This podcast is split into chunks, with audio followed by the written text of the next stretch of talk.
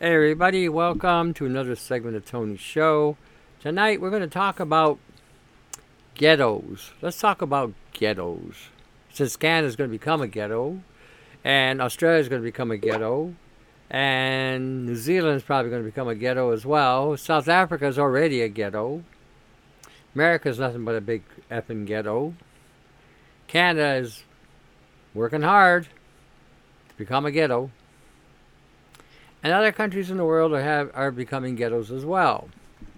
WEF, the idea of the WEF to change everything is to take everyone from their particular wealth and their level of wealth to complete poverty. So I was watching a program today. A young Brit, colored fellow, goes down to South Africa. And he decides to go check out the ghettos. Now, everyone's thinking right off the bat, well, he's going to go check out a bunch of colored people living in poverty, right? Wrong. He is checking out basically those of Dutch descent, what they call white people, who are living in poverty. We're talking hardcore, hard-ass poverty. I haven't seen anything like that since Detroit. Growing up in the ghetto I grew up in. And I'm looking at this, and I'm seeing this, and it's interesting how in those ghettos they're polarized. So you have ghettos for colored people, and you have ghettos for light-skinned people, and then you have ghettos where they're mixed.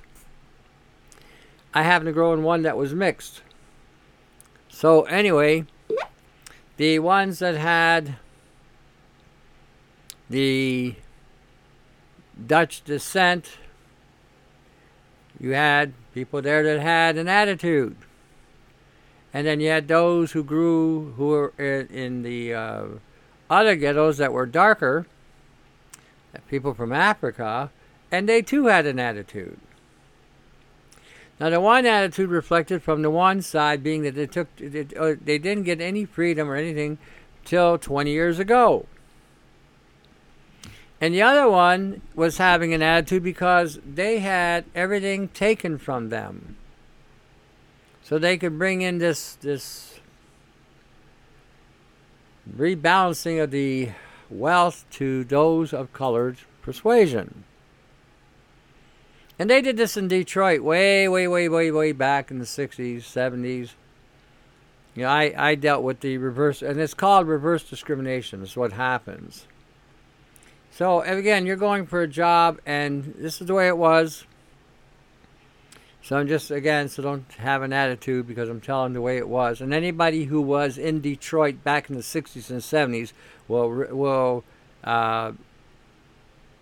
validate what I'm saying here.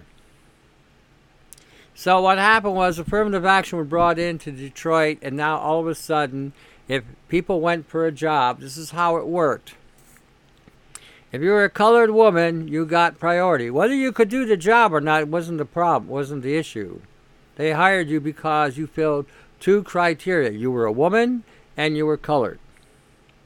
The second one they would hire would be a light-skinned woman, one who was European descent, because they were looking to equalize the women in the workforce. The third person that they would hire would be a male Negro or a male colored person. And the last guy they would hire would be that of European descent. That went on. That was happening. Now, in all fairness, the same thing that happened to the people in South Africa was already happening throughout the United States, and they were using Michigan as a prototype to try to get the affirmative action going. And so a lot of times people were discriminated against on either side. Either you're qualified but were the wrong color, or weren't qualified and expected to get hired and didn't. So that presented a lot of problems. And when I was watching there today, in my neighborhood where I grew up, Black Panthers had moved in and set up shop in the neighborhood, about 6-7 blocks away. So we had the Black Panthers in the neighborhood. Now, what I saw in South Africa, they had the Red Panthers. Another same shit, same, everything was the same, except instead of wearing a black beret and wearing black, they wore red. And they were harping about the government not being blah blah blah, not enough getting done and whatever. And the interesting thing about it was the same thing that happened in Detroit, that nobody took the time to see what was really going on. Everybody was, again, pissed and blaming each other for what the government had done. I've said this on many shows. The governments are what causes racism. They don't fix anything. And when you get into certain areas, certain sectors, it can be pretty tough for whoever's getting hired. And in Detroit, they had busing. Busing came along. So if you were in the inner city, they're now going to bus you to a suburban school. And if you were in the suburbs, they're going to bus you into the inner city. That didn't work out at all. a lot of kids got into fights unnecessarily. Like I said, they had created and seeded such an animosity toward each other and separation. And when they tried to reincorporate them back into some sort of a mixture, it became problematic. Now, South Africa is actually going through... When I saw that, I couldn't believe it. It was like watching Detroit all over again. It was like a rerun. And seeing how some of them lived in squalor and how they lived in their respective places... You wouldn't believe this shit these people were living in. You know. You wouldn't believe it. And it wasn't just the color. It was the light skin as well. Just light skin, it was incredible to see this. And then I thought about that. And I said, if you're living in Canada or Australia or New Zealand, or even the UK, America's already got the ghettos. They have already created the segregated bullshit. Canada's created major segregation here among natives. Natives with other natives, natives with those of European descent. It is an atrocity in this country, the racism that goes on in Canada. And it's not just with the natives, it's with anybody. If you're Mediterranean, you're going to get some shit. If you're from the Caribbean, you're definitely going to get some shit. You're a bunch of island people, but one's a little darker than the other one, so the one that's darker is going to get more shit. That's just the way it went. You know, if you're anything, really. And they created that. Now, what happened over time in Michigan, unions were formed, and they became a platform for people of all distinctions to be able to get jobs. Now, obviously, you had to know somebody as well in order to get some of these jobs, but it allowed a lot of the racial inequity that was going on to allow them to have the same jobs that other people were having. And so what they did, they didn't create any kind of freedom. They didn't create any kind of rights. What they created was another form of slavery. So when the colored people got the jobs and they started buying the homes, they started moving out of the inner city and getting into the suburbs, they met other opposition. This is again in Michigan. But eventually they formed their own communities in the suburbs as well, and those that were there that could move out did, and they moved further into this, deeper into the other suburbs, or they moved into the rural area. That's just the way it went. Because at the time, if a colored person moved into your neighborhood, the property value would depreciate drastically. So if the house was worth, say, $20,000 and a colored person came in, it would maybe have dropped down to $15,000. So for the colored folks, it worked out really well because they were able to buy these houses at lower cost. Now, a lot of people had this attitude about that, but I used to tell someone, I said, well, if they're buying into a suburb, they're going to take care of their property. They're going to want it to appreciate in value. These are not the old Negroes that were in the inner city that had an attitude and wanted to burn everything down. So again, South Africa now is going through the same exact thing. Like I said, I looked at it, I couldn't believe what I was seeing. In the United States, there are some parts in the South where you have, again, light-skinned, European descent people living in squalor, living in run-down shacks, living in run-down containers. And you're seeing the same thing going on in South Africa. It was amazing to watch this. I thought, geez, like I said, it brought back all kinds of memories. I was looking at this and, wow, this could have passed for Detroit. And Detroit wasn't the only place that was doing it. San Francisco had problems, L.A. had problems, Chicago had problems, New York City had problems, Miami had problems, you know. There were problems everywhere. And again, it wasn't like, it wasn't the way they depicted that it was going to be such a wonderful thing. It really wasn't. And again, eventually, people of color, and again, that's everybody, got to a point where they formed bonds and friendships, and it moved forward. But, like I said, the stumbling block, main stumbling block, was the government. They created the segregation in the beginning, in the first place, just like South Africa did. And now because they have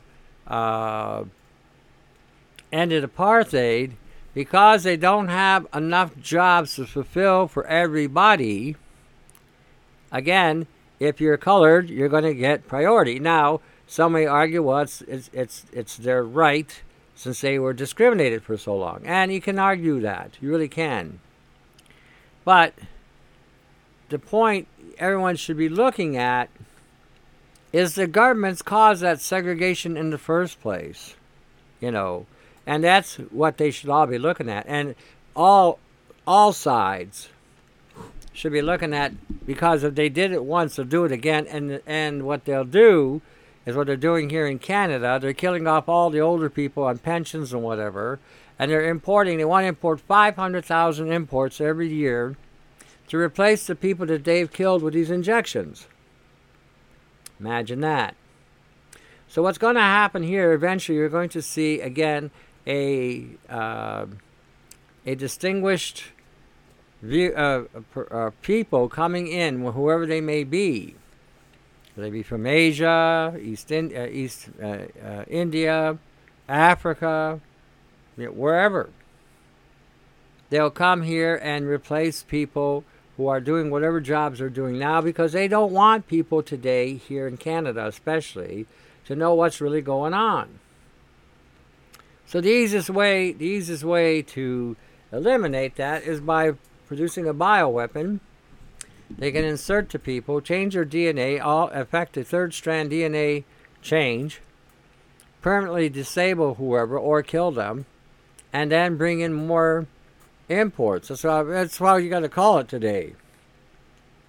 So they'll come in and they'll do the jobs. And I'm seeing that already in some levels. And I'm seeing what is replacing those people that knew what they were doing in the job and what we're getting today. And you have to understand something. Canada is very ethnic. In the different parts of Ontario, for instance, Windsor, Toronto, Hamilton, you have a multiplex society in these places, so you got a mixture of everything there.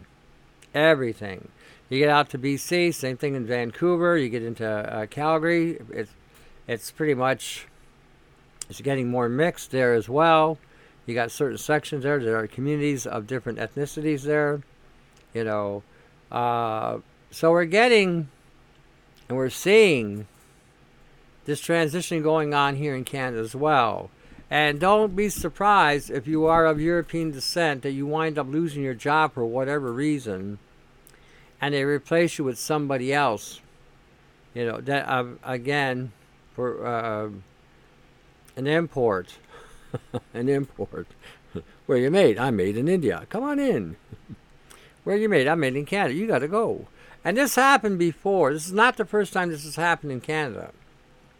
Back in the 1980s, I remember when I was living in Milton, Ontario, they had boat people that came in from Vietnam, Laos, Cambodia, and they came to Canada, and the government gave them each a house, a townhouse, clothing, a car, a government job, and money in the bank. $2,000 for the man, $2,000 for the mom, and each kid got $500. But what had happened at that point in time, Canadians that were working in those jobs got let go. And it created a certain level of tension. See, when these governments make these decisions about how they're going to fix the problem, they usually cause way more than the problem that they already have. And if they had created a situation where if you're going to bring people into your country,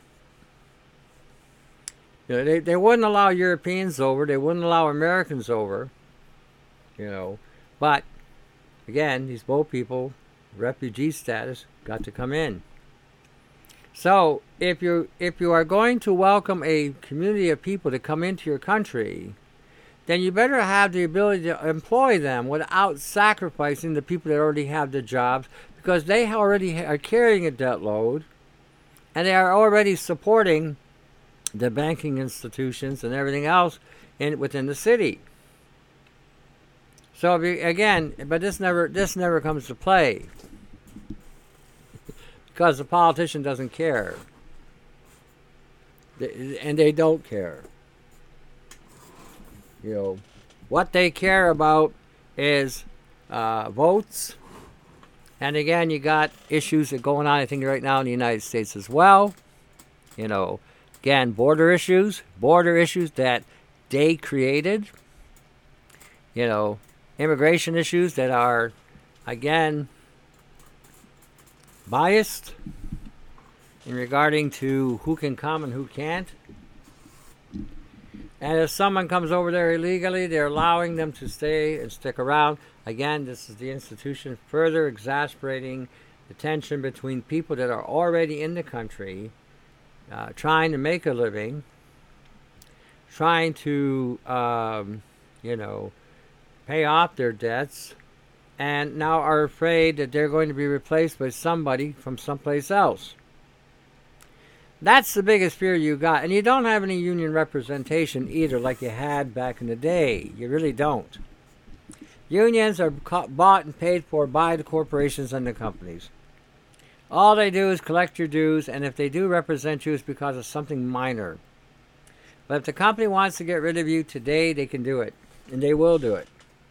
So again, we're no longer in those days we had way back in the day. You know, no longer. So, again, watch that video, especially if you're Canadian, because that's coming. That is coming. You know, and everyone's going to cry foul. Everyone's going to cry foul. Foul, foul, foul. You know, I've been hard done by, I've been racially profiled, I've been segregated, I've been this, I've been that, I deserve this. Nobody's going to argue with the fact what you should be getting. But not at the expense of somebody else losing it because they're already there. They're going to look at, well, I'm here, I've been here, I have been supporting this community, I've been doing what... And again, the argument will go both ways. And again, this is not about race at this point. It's about, again, government creating division. This is where everybody needs to get together and create a more perfect union. And again, have something available in regarding to job protection as far as being replaced. Again, this is not happening. No one's thinking. And again, this has been going on since the 60s in North America. Now, South Africa is going through the same shit that the people went through back in the 60s in the United States. It's the same rerun. I couldn't believe it. It was the same rerun. And they were showing, you know, how the police were brutalizing people, colored people at one point in time. And if you remember Georgia and Alabama, when George Wallace was governor, they were doing the same thing. They were blasting with fire hoses and beating them up and being abusive. Like I said, it's a rerun. It's unbelievable, the depiction they were showing. I wanted to present that. The link is there. Watch the video. Again, my take on all this, I've been through that. Best thing you can do is form alliances with these people. Everyone needs to form an alliance with each other and not kill each other over this bullshit, and work together at bringing the government down on this. That George Floyd thing that happened, that was so ridiculous. I couldn't believe what I was seeing. That the people that went nuts destroyed their own environment. I just couldn't figure out why they didn't go to Wisconsin or Minnesota or wherever these police officers were and found them. And again, took affirmative action. So again, you know, it's what the media was presenting. It was presenting, oh, look at these people. They're gone crazy. Oh, they're nuts. Look at them. They're destroying everything. Oh, me. Oh, my. You know, and really it had nothing to do but to create a distortion in whatever reality they wanted people to see.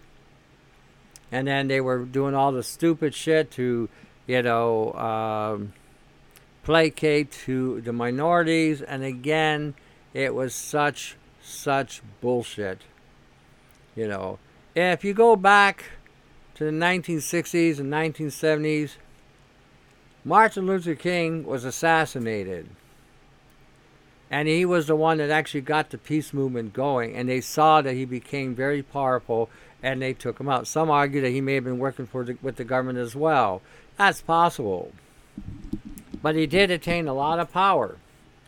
And he had a lot to do with, again, getting the movement to where it was. So you have, like I said, and you're going to probably see, and you got a rebellious movement with that Red Panther thing going on. And you had that same thing in the U.S. way back then. Malcolm X became a Muslim, was a Black Panther, I think, at one point in time. And, you know, he had a different, more radical approach to getting equality. And Martin Luther King had a more peaceful approach to getting it. You know, so things have changed, and I believe things changed somewhat for the better. It wasn't far from perfect. And segregation still exists in America today. Nothing's changed there, not one thing. And the reason why, again, is they keep bringing people in, or keep bringing imports in, and what happens is the jobs that are there are very thin, and then they've also exported the jobs to China. Again, what about your own kind? What about your own people? No consideration, nothing. So again, I want everybody to take a look. Again, in Canada, I'm encouraging to look at this a lot, because I can see this happening here as well, especially in Ontario. You got Ford there saying that he is standing shoulder to shoulder with Trudeau. 2 years ago, he was saying Trudeau was an idiot. Now he's shoulder to shoulder. Yeah, Trudeau. You notice that the price of gas went up again this week in Canada? Oh, Canada. They borrowed $500 billion. $500 billion. That works out to about 700 billion Canadian dollars. Now our deficit's up near $3 trillion. $3 trillion. We only have 28 million people in the country. Man, each person's carrying some major debt, I gotta tell you.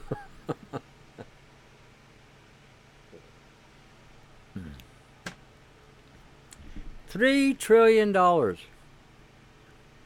Price of oil went up. I noticed I was in the superstore today, and I noticed the price of meat went up a little bit too. Now, where is that $500 billion going? Probably to the Ukraine. Probably going to send it there, money launder that money, maybe wind up in China, who knows. And now they want Christy Freeland to represent the United Nations because of her Ukrainian background. Are you effing kidding me? Another lunkhead.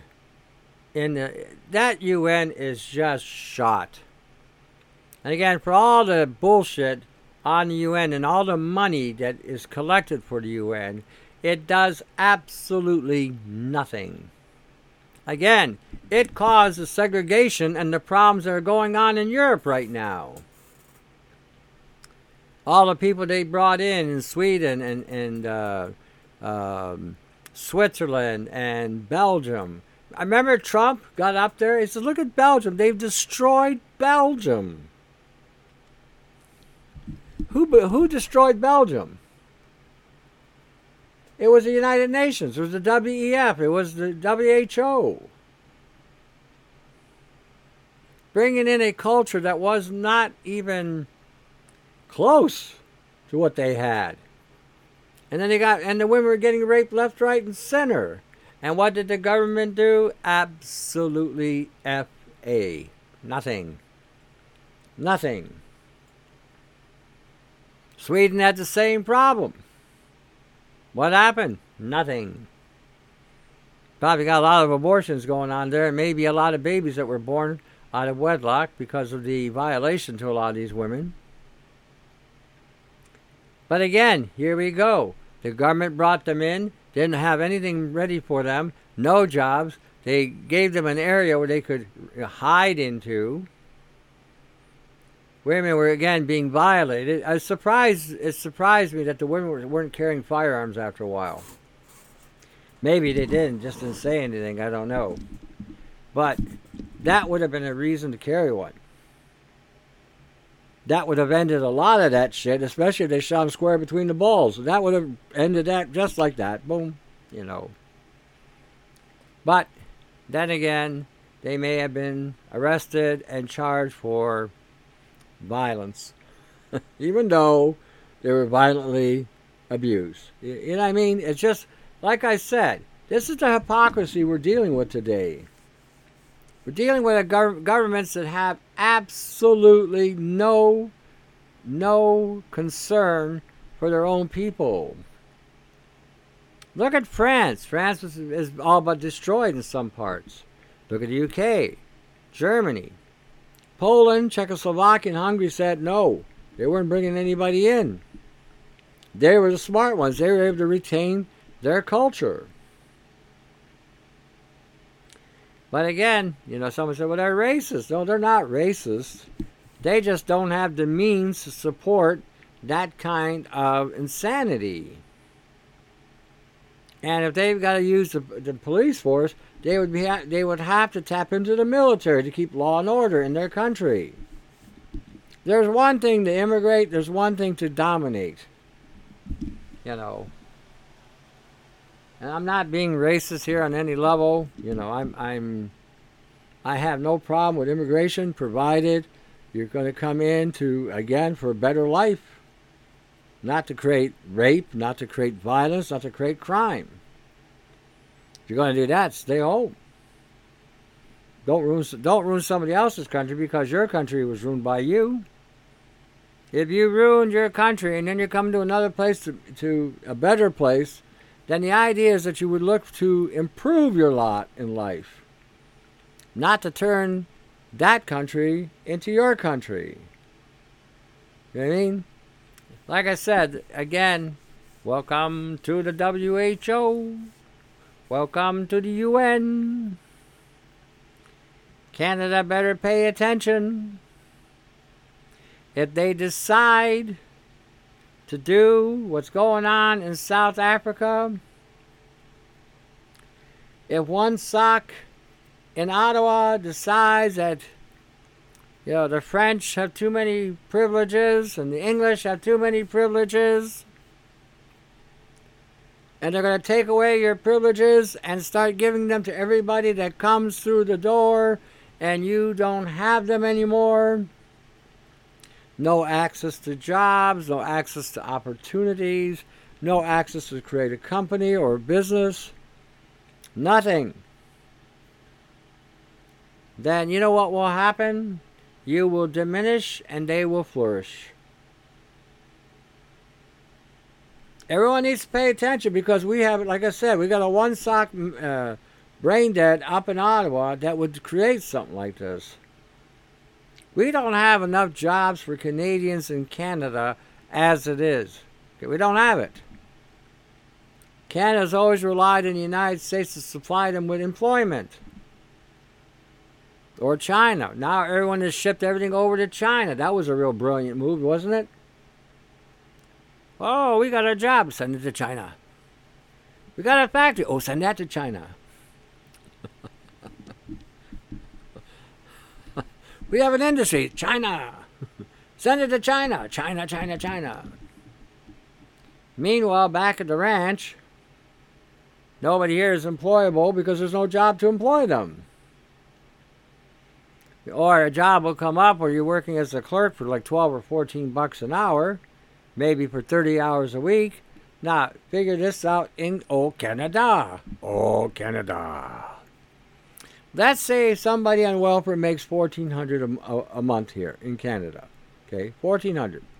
Cost of living, everything, $1,400. Now, some of you might say, wow, that's a lot of money. Is it a lot of money? Let me reference you to something. Money that you have and the cost of living and the money you make is all relative to where you live. Okay? Money, cost of living is all relative to where you live. And let me explain what I mean by that. If you're working in an area and you have a factory there, and the factories are paying their laborers, let's say 25 bucks an hour, and you're making 1400 a month, what happens then is you take that wage that factory worker is making, and that's what everything's based on cost-wise when you go buy stuff. Buy a shirt, buy a pair of pants, it's going to cost you 25 to 50 bucks because that's what they make. Now, on the same token, to go get rent today in just where I live, the cheapest you're going to find, and we're not talking high end here either. The cheapest you may find is $1,600 for like a 700 square foot home, and you'd have to pay the utilities on it as well. Even townhouses are around $1,600-$1,700 here. So as you can see, $1,400 a month isn't going to cut it for the cost of living here in Canada. It just will not work. Okay, now you're going to have to hustle to make more money. But if you make more money, you may lose your benefits. See how that game is played? So now you're making money under the table. You're bartering, you're selling, you're trading, whatever you got to do to get the money you need so that you can now go buy food. See, that's what they've done. That's how things are. So now, if all the jobs are being exported to another country, it doesn't matter where, Philippines, Cambodia, Vietnam, Laos, China, India, Malaysia, Indonesia, all the jobs are going to these places to establish their economy. Then when they're done with them, they'll pull the rug from underneath them as well. But you look at Australia, you look at New Zealand, you look at South Africa, you look at Canada, the United States, the UK. The jobs are no longer there. They're in China.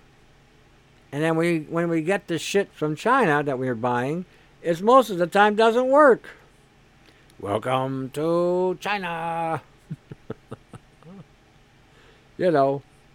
So, again, you can see how the game is being played. you can see how the manipulations are going on to again create this diversity that they're creating, but this diversity is causing a great deal of animosity. If those jobs in China were in the United States and Canada right now, our economies would just jump. Just jump. Now, would China buy stuff made in Canada? Probably not. The dollar's too expensive. Would they buy stuff from the United States? They would probably buy more stuff from the U.S. because the trade would be to their favor. Canada really doesn't have a whole lot to offer China. The majority of the time when we're trading, it's either with the U.S., with Europe, or countries that are developing. So those countries may not have the type of money, you know, Canadian bills or American, because everything you got to buy, you have to buy in U.S. dollars when you're buying anything overseas. So like I said, everything is relative to where you live. Everything, you know. That's just how it works.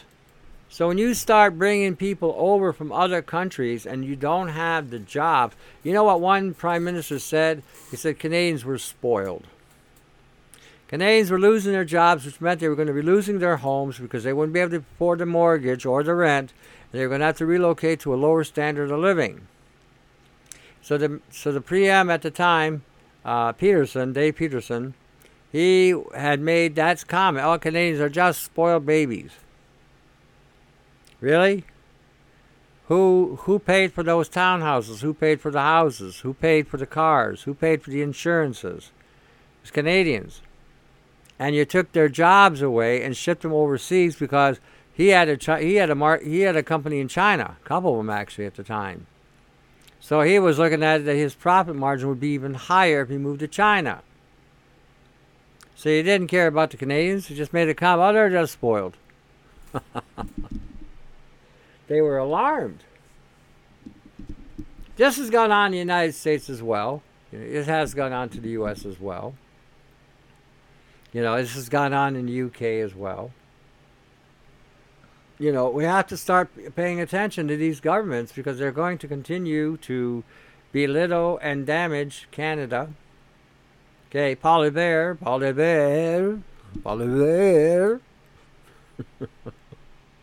The new PM wannabe wants to, just again, he's going to do the same thing. And he's come out and said he's going to do the same thing. He's going to remove the gatekeepers from our industry, our Canadian industry, and allow them to be, again, exploited by outside interest.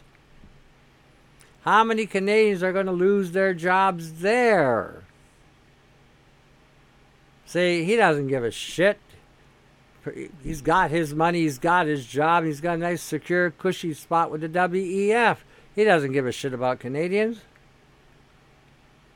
Doesn't give a flying flamingo. None of the politicians up there, that Sang Jing Dang, whatever the guy with the little pink turban or yellow turban, whatever he's got there, you know, get your motor run and woo, woo, kind of thing. I know that was a bit on a colorful end. I know. But again, the guy pisses me off. He's stupid, just effing stupid. And again, this NDP party always represented the labor force, always. Like I said, Broadbent must have been just doing hand carts or cartwheels when this guy became the leader of the opposition there, NDP. And instead of calling a election non-confidence, which would have given the NDP more power than what he's got now, it's a joke. He just follows the lead. Plays, you know, they play a violin. He just does a little jig there. He had had more power if he had called a non-confidence, and then we would have had a minority government. If we had had a minority government, they would have had to kiss his ass to get anything done. They would have had to give him what he wanted. And you actually believe minorities, since he's been there, have had better treatment? Not hardly. Because he doesn't give a shit. He's too busy doing rap. He's too busy taking selfies. He's too busy whatever. Like I said, what we got are clowns in Parliament. You got the wrong people in power. You know, and again, there's not going to be any jobs here in Canada. They're all going to be exported out. India will probably be the next major export to get them going. And they'll get them going for about 10 years, 12 years, and they'll have everything all set up and built up, and then they will pull the rug from underneath them just like they did China. They'll borrow all kinds of money from the banks in order to pay, to build the infrastructure they need, and once they get it all built up, all set up, then they won't be able to maintain it. They'll need to borrow more money, and they will collapse their economy. That's what they did to China. That's what they did to the Middle East. That's what they did everywhere they've ever gone. So like I said, the whole racial thing, when you see this and you begin to really grasp this whole racist bullshit, okay, it was nothing but bullshit. And it was all about playing one against the other. And like I said, when you see this video, you're going to see this is exactly what was going on in Detroit. You had a different type of ghettos and a different type of poverty.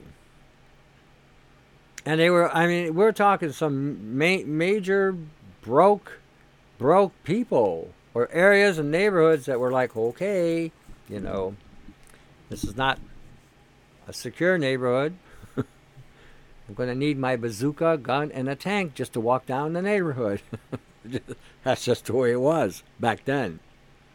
You made friends. You know, you realized you had to make friends, and you had to associate, and you had to compromise.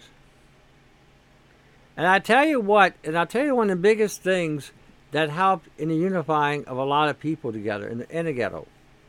Believe it or not, it was sports. Basketball, football, baseball, hockey, tennis, whatever. That's what brought everybody together, a lot of guys together. That's how a lot of them began to integrate. They were already beginning to integrate growing up, playing sports. That was one of the biggest things that had a major impact in regarding to getting people of different culture or different ethnicities or different colors, got them together. So like I said, and again, as people grew up, whatever bonds they made, if they didn't drift apart, they sustained them, and some of them maintained their friendships, others had moved on. So again, I'm pointing this out so that I spent a good part of the show on this as well, because, you know, and this is the other thing that happened after that too. Once that started to integrate better, then they created a problem with women, that women needed more rights. Women needed to have a job. They had to have money. They had to be independent. So they gave them that. They worked with the guys. They made the same money. If they were union shops, if they weren't union shops, they made far, far less. And they went through the same bullshit, same rigmarole, and they had to deal with whatever environment they were in. And a lot of women, when you talk to them at the time, weren't really looking for that kind of lifestyle, but because their marriages had broken down, families had broken down, they had to do something in order to survive. And again, that was all being done on purpose. They manipulated it, and this is how this all happened. You're going to see the same thing happen in South Africa. You just watch. You will see they will begin to amalgamate, and then once they start that going, the women's fem thing will be the next issue, again, to create further division. And again, the same dynamic will apply. The same thing will happen again. I guarantee it. Like I said, it was like seeing history repeat itself for me. And I'm saying this, again, especially to Canada, because I live here. And we've already had a lot of destruction in our country because of the federal government. They weren't looking out for us. They have never looked out for us, and they never will look out for us. The social programs that they put out there at one point in time was designed, again, to placate to the people here in Canada So that they think that thought that the government was on their side. They didn't realize that they used those benefits to further entrap people and make them weak and dependent on the system, which then is denying them any access to anything of any value. This is reality. I know, and a lot of Canadians are very apathetic. They don't want to look at anything. They don't want to see anything. Oh, Canada's a great place. It's a good country. It was a good country. A lot of good people in this country still.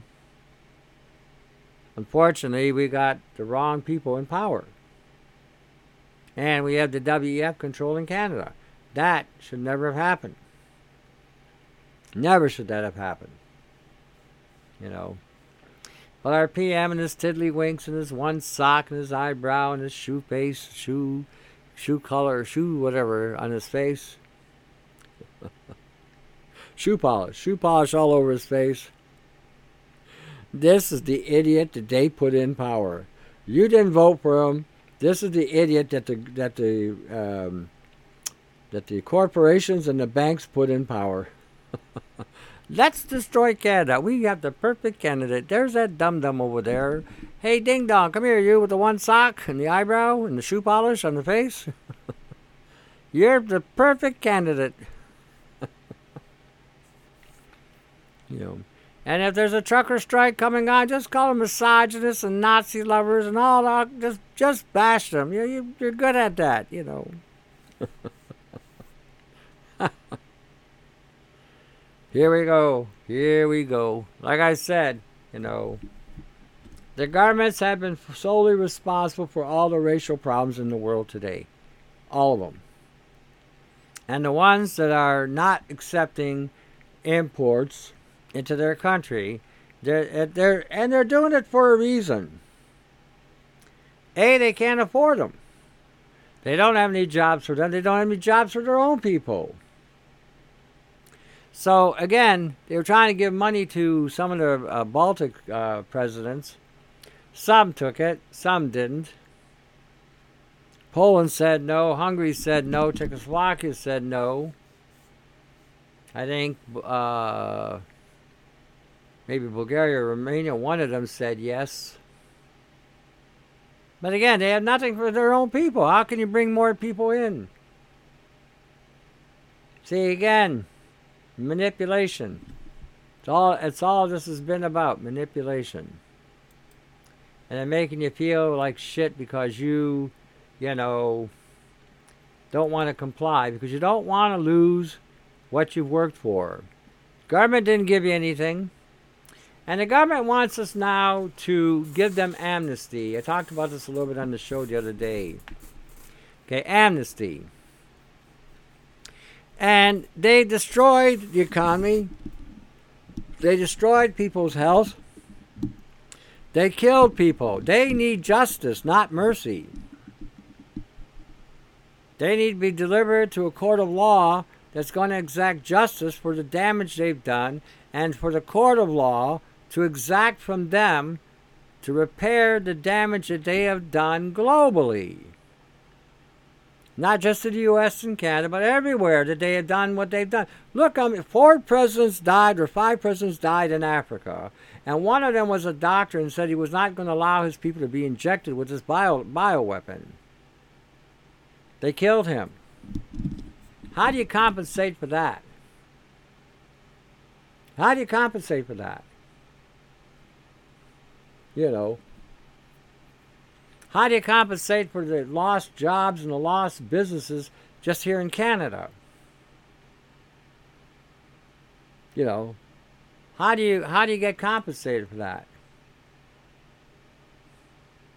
How do you get compensated for, you know, the brain damage and the children that have been damaged by the therapies?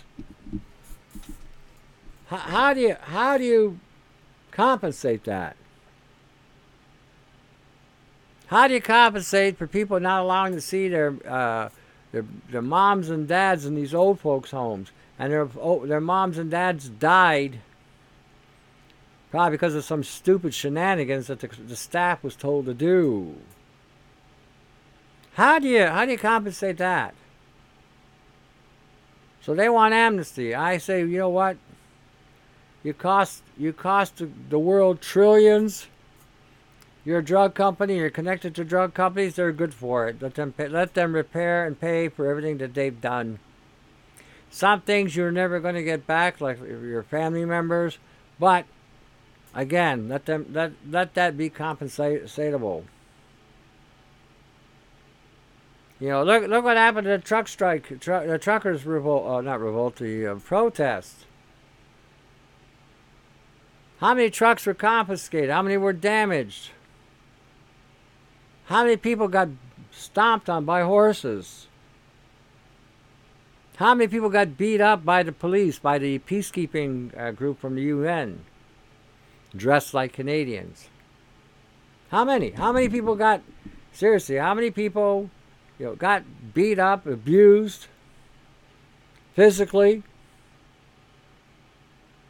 How many of them went to jail for nothing? See, I'm reminding you, there are times that we should be tolerant in Canada. That's what makes us special in this country, that we have a tolerance. We accept people, we accept everybody at face value. Sometimes it's not a good idea, but most of the times it usually works.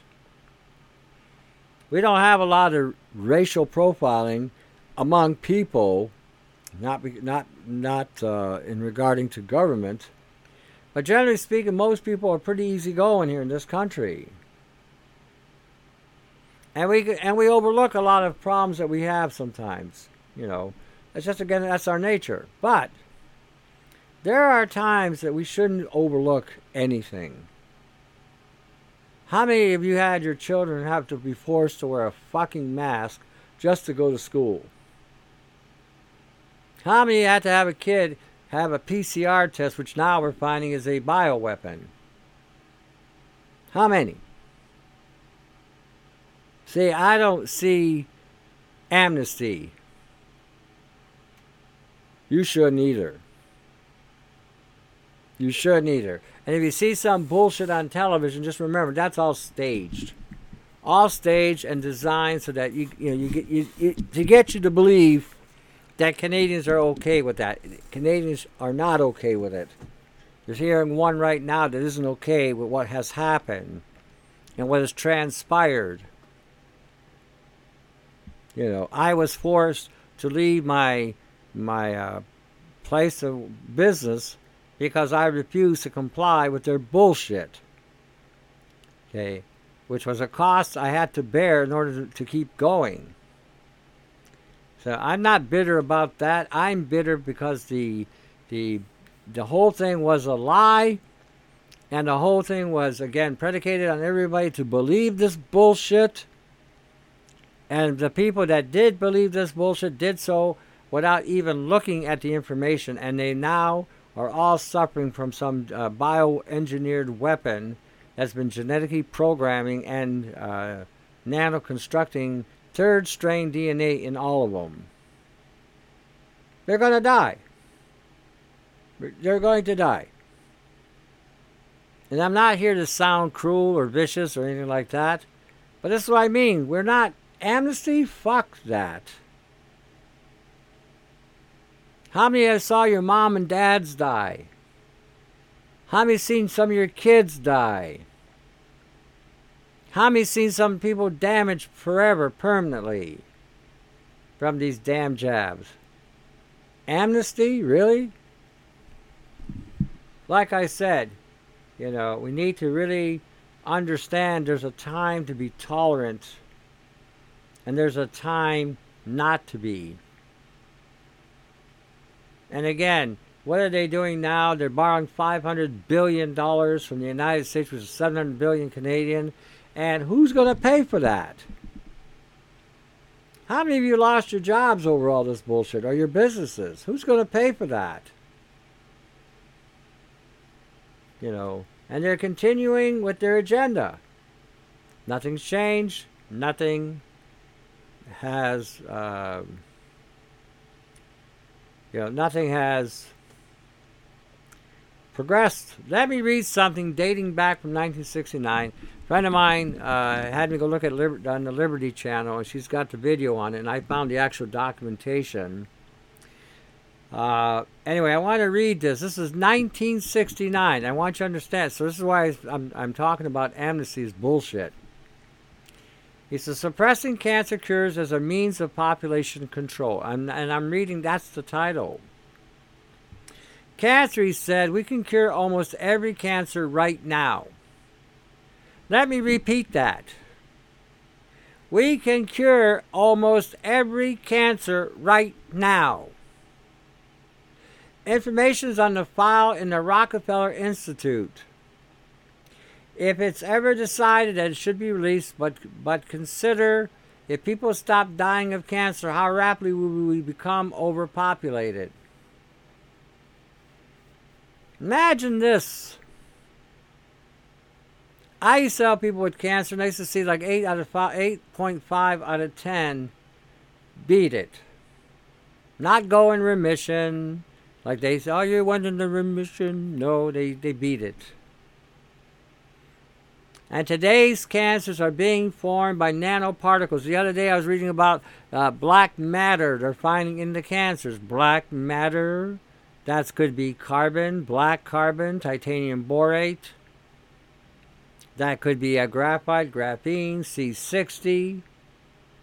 These all cause cancer because of the nano size of these components. And you're talking other things too, aluminum and, you know, barium and strontium and thorium, cesium-137. Then on top of that, you're eating high levels of pesticides, which again get caught up in the endocrine system, causing endocrine cancers, you know, and again, they created that. Now they're telling you they already had a cure for cancer, and I said that many times. There's over actually 250 cures for cancer. And yet, they've never, ever treated anybody to fix or cure them of cancer. They irradiated them, they cut them, they lasered them, and they chemically castrated them. And yet, there were no cures. In fact, that treatment actually exacerbated the immune system to a point where a person died. And they were saying, if you've got 5 years, 5 years, it's a success. Woohoo! 5 years is not a success. Not when you actually have the cure. See, that's what I mean. It's all bullshit games and word crafting. Let me read this other part. Inducing heart attacks is a form of assassination. Remember Barry Trower, he said that back in 1952, they already had 6G in the antenna. And he mentioned in one of his videos that was the perfect kill shot for the government because nobody would know you're getting hit. All these antennas you got, all these towers, your cell phone is a weapon designed to take you out, and it can induce a heart attack. Another very interesting thing was heart attacks. He said there is now a way to simulate heart attack. It can be used as a means of assassination. Only a very skilled pathologist who knew exactly what to look for at an autopsy could distinguish this from the real thing.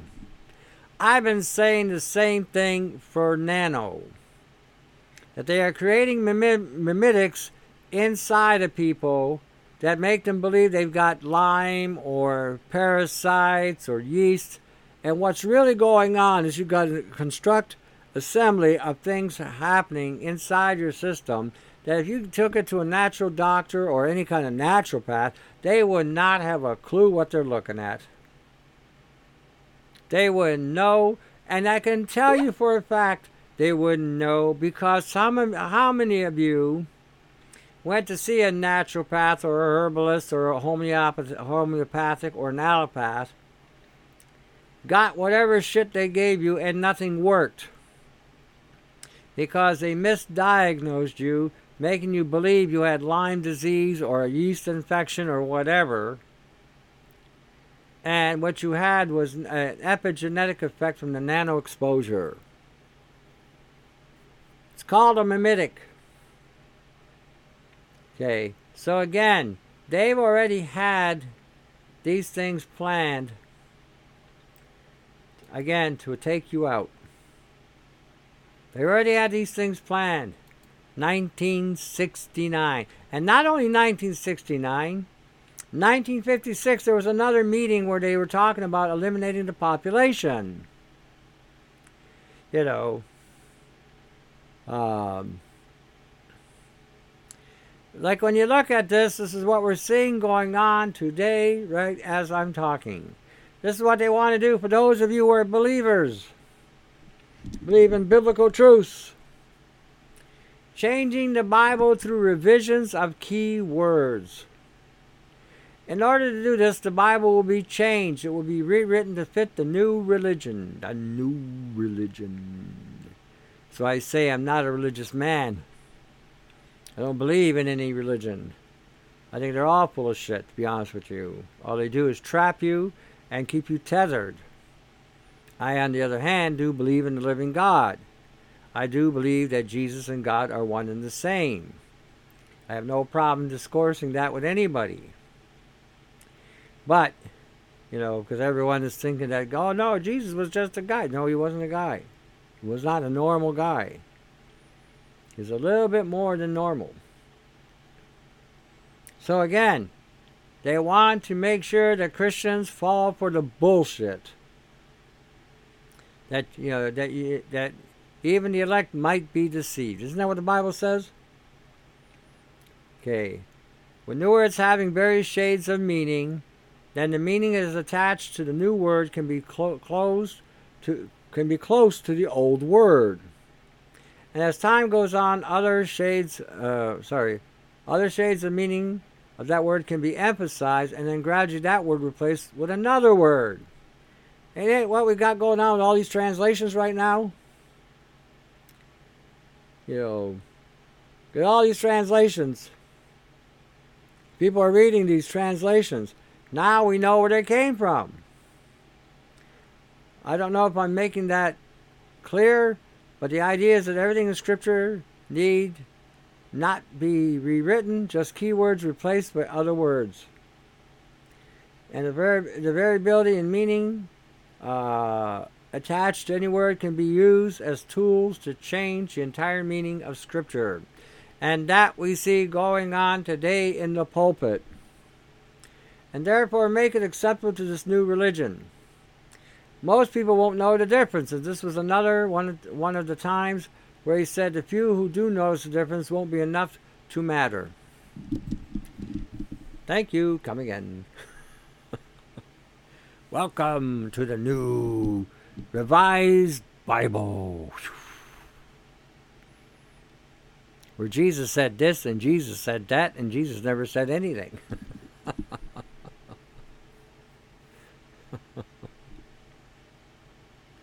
And the church will help us. Let me read this. They then followed one of the most surprising statements of the whole presentation. He says, some of you probably think the churches won't stand for this. He went on to say, the church will help us. When I heard that ministers were telling their congregation to go get the shot, I was just livid. There is no elaboration on this. It was unclear just what he had in mind when he said the churches will help us. In retrospect, I think some of us now can understand that what he might have meant at the time. I recall then only of the gates thinking, no, they won't. And remembering our Lord's words where he said to Peter, thou Peter, upon this rock I will build my church, and the gates of hell will not prevail against it. So yes, some people in the churches might help. In the subsequent 20 years, we've seen how some people in churches have helped, but have also know that the Lord's words will stand and the gates of hell will not prevail. Imagine that. Alrighty.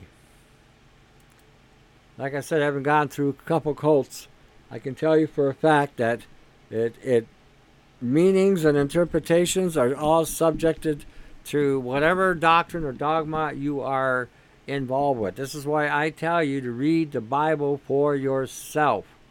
After gone through two cults and having been indoctrinated, today I don't use anything that I've ever learned from them because, quite frankly, you don't know what's good or bad. Most of it was bullshit. So, I'm telling you this, and I'm telling you to keep on your guard and read the Gospels for yourself. I always tell you this. Read what Jesus had to say. That's what you follow. If he is saying that I am God, you know, there's no other way to God except through me, you better start paying attention to that. You know, if there's, I mean, he has clearly identified who and what he is. So again, my suggestion would be to read it, understand it, best you can, pray, talk to God, and go from there. Alrighty, I'm going to wind up and end the show. So now I've already told you about reading the Gospel. Anyway, at the top part of the page, you'll find people there that are very willing to help, finding solutions for your health. Check them out. Support them any way you can. You know, whatever form or fashion. If you've been through the ringer and you've lost everything, don't worry about it. Share the show, share the show, share the show. When you do get back on your feet, then it might be the time to help if you can. Okay, but till then, share the show. Alrighty, as I always say at the end of these shows, we are still here by the grace of God. So until the next segment, to your health, take care.